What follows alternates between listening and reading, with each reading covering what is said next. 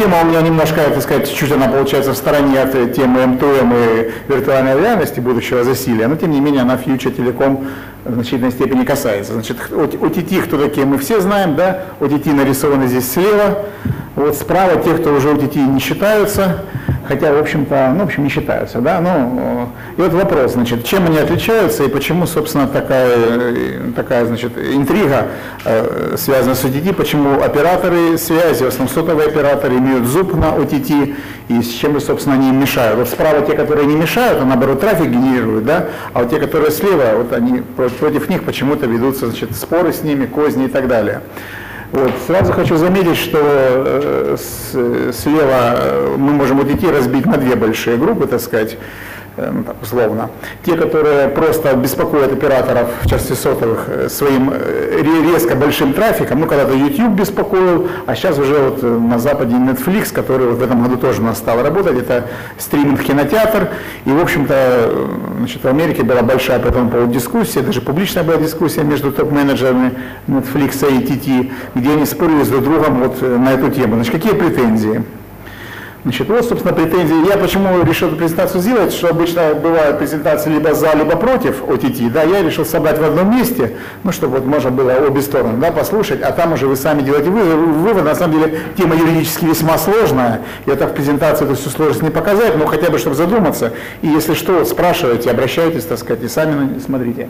Значит, общая претензия такая, там написано слева вверху, OTT паразитирует на сетях операторов связи, значит, ну, как бы практически не, не внося вклад в создание инфраструктуры, зарабатывают и даже очень хорошо зарабатывают. Да, вот первая претензия. Но уже видеохранилища типа YouTube и стриминг-сервисы, так они вообще своим трафиком, ну, просто в пиковые моменты, вот AT&T сообщала, что до 30% э, а, пропускной способности сети в пиковые заняты Netflix. Ну, хотя я не представляю, как это может быть, но поверим.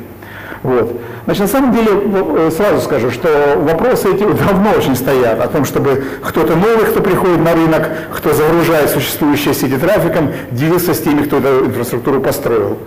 Вот я хочу здесь обратить внимание, значит, следующий слайд, это слева я своровал из э, публичной дискуссии Netflix и NTT, эту иллюстрацию на свое время Wall Street Journal опубликовал. Вот примеры того, как, а, где-то здесь была, да, это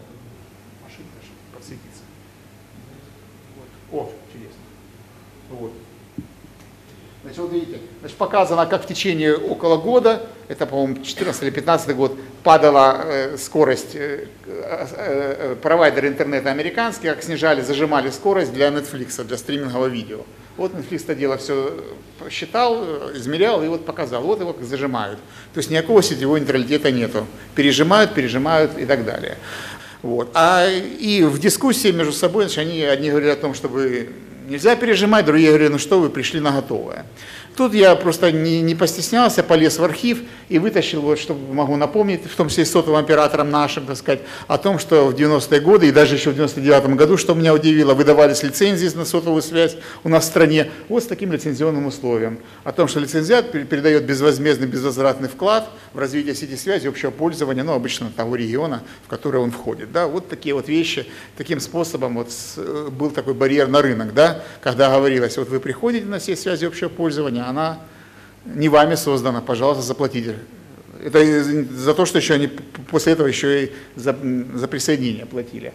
То есть эта тема известная, так сказать. И она, конечно же, легко обходится юридически. Я, честно не понимаю, не совсем понимаю и в этом смысле.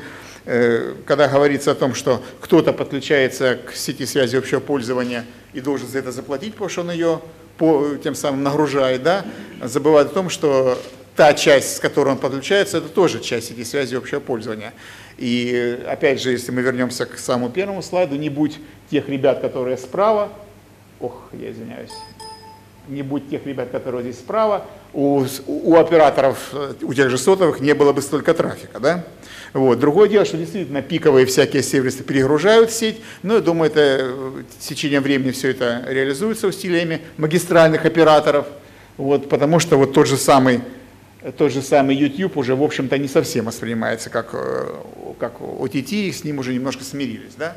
Ну, Netflix вот э, дает совсем уже пиковые нагрузки. Это была первая половинка, так сказать, OTT. Э, Вторая половинка – это те OTT, которые просто уводят фактически абонентскую базу сотовых операторов, уводят у них трафик. Да? Ну, это мессенджеры, это Skype и так далее. Все вот эти славные ребята, которые слева были на экране. Вот. Здесь сотовым операторам обидно, им обидно по двум причинам. Что, значит, во-первых, они себя чувствуют дискриминированными, они операторы, на них всякие обязательства возложены, да, они регулируются, а те, которые, значит, вот мессенджеры и прочее, они еще и за рубежом сидят, их вообще никак не достать. Вот, значит, какие есть предложения, да, вот со стороны операторов сотовых, да, участников рынка? Значит, ну, не только сотовых, кстати, и фиксированных тоже. Ну, они вот меры здесь в средней колонке приведены, наложить некие Требования придумать такие к OTT, которые бы заставили их либо уйти с рынка, ну это просто в идеале было бы, да, представляете, как было бы здорово, да, если бы не было мессенджеров бесплатных, все бы стали с смс продолжать пользоваться. Или скайпа, чтобы не было, и за голос бы все платили, да, полную цену. Вот, либо хотя бы платить операторам, ну как-то заставить платить операторам, какие-то так, чтобы договора, договора заставить заключать с оператором, вот, э, вот чтобы не было того самого пережима трафика, чтобы, ну Netflix называет, давайте соблюдать строгий нейтралитет сетевой, чтобы строго никому, никому ничего никогда не пережимать. Вот, вот значит, чтобы этого не было, это вот мечта операторов, да. Вот нарушение сетевого нейтралитета в качестве одной из мер, которая следует из этого. Ну, контраргументы какие? как защищаются OTT. Они говорят, первое, ну, во-первых, требования должны быть обоснованы, но мы не можем так просто написать, что кого-то там пережимать можно и так далее. Собственно, на каком основании? На каком основании вообще какие-то требования к OTT выставлять? Напомню, что закон о связи, например, он исключительно написан с точки зрения, ну, не исключительно, конечно, с точки зрения, прежде всего, устойчивости безопасности связи общего пользования, это раз. А во-вторых, э, там, защита прав потребителей. Ну, в общем-то, со стороны потребителей к OTT проблем нет, наоборот, они им пользуются очень активно. Вот. Поэтому значит, со стороны технических требований тоже особых нет, потому что OTT зарубеж должно напрямую к нашей сети точно не подключены. Вот. И самое важное, так сказать, аргумент, ох, извините, который OTT говорят, слушайте, ну и мы, OTT, и абоненты операторов сполна заплатили за подключение к интернету, правильно? OTT своим интернет-провайдерам заплатил вот такую вот сумму за скоростное подключение, и любой наш абонент тоже заплатил своему оператору, своему сотовому, сотовому оператору, интернет-провайдеру за доступ в интернет. Нигде не говорится о том, что будут какие-то пережимы, ограничения трафика и так далее. Все уже заплачено. Почему нужно еще раз за что-то платить? И, наконец, третий контраргумент, который вот OTT э, говорят, это я посмотрел у Netflix. Они говорят, слушайте, ну мы же у операторов сотовых тоже денег не, платим, не, не просим за то, что не просим с нами делиться. За что делиться? А за то, что мы создаем вам трафик, э, за то, что вы на нас тоже зарабатываете. Вот такая клинч получается. Да? Все друг у друга хотят, чтобы друг другу платили. Вот. В чем еще виноваты UTT? Ну, тут вот общий, общий такой, я бы сказал, немножко вой такой, общие такие претензии, что, ох, э, российские операторы чувствуют себя дискриминированно, операторы связи, по сравнению с UTT.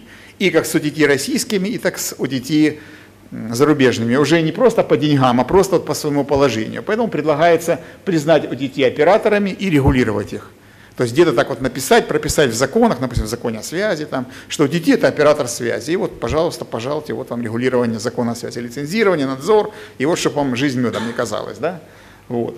А по поводу стриминговых OTT э, типа Netflix, так еще и признать их вещателями, еще и заставить, вот видите, написано, да, заставить транслировать первый, второй мультиплексы бесплатно и так далее. Ну, на это тоже есть свои, э, значит, свои возражения. Ключевое из них – это то, что граждане на стране лицензируются только, бесплат, э, только платные услуги связи. Да? Если Viber там, или WhatsApp что-то делает бесплатно, мало того, что он за рубежом, так и просто по нашим понятиям он никак лицензироваться не может, даже если был в стране у нас. Это бесплатный сервис. Нет там никаких лицензий, никакого надзора, ничего. Но это бесплатный сервис. Они на другом зарабатывают. Страшно для операторов, что эти ребята зарабатывают на других рынках, на другом совсем. Они, на них даже нельзя в антимонопольную службу подать за демпинг какой-то, потому что они на другом зарабатывают, на рекламе, там еще на чем-то. Они просто воруют абонентскую базу, они просто подрубают под корень э, маржинальные очень виды сервиса сотового голосовые и смс. И вот заставить их как-то этим перестать заниматься очень-очень трудно. Собственно, у меня основная такая вот мысль моей презентации, что это очень сложные юридические вопросы. Сейчас готовятся законопроекты по этому поводу. Значит, э, кто атакует, стараются идти через закон о 3И, информации, информатизации, защите информации, э, пытаются значит, признать, туда вставить, что OTT – это распространитель информации и регулируется по этому закону. Вот. Но, тем не менее, повторяю, это все очень-очень сложно. Те, те редакции закона, законопроекта, которые мы видели, они, ну, в общем, не выдерживают никакой критики, там совершенно искусственное пока построение. Но, тем не менее, посмотрим, чем это закончится.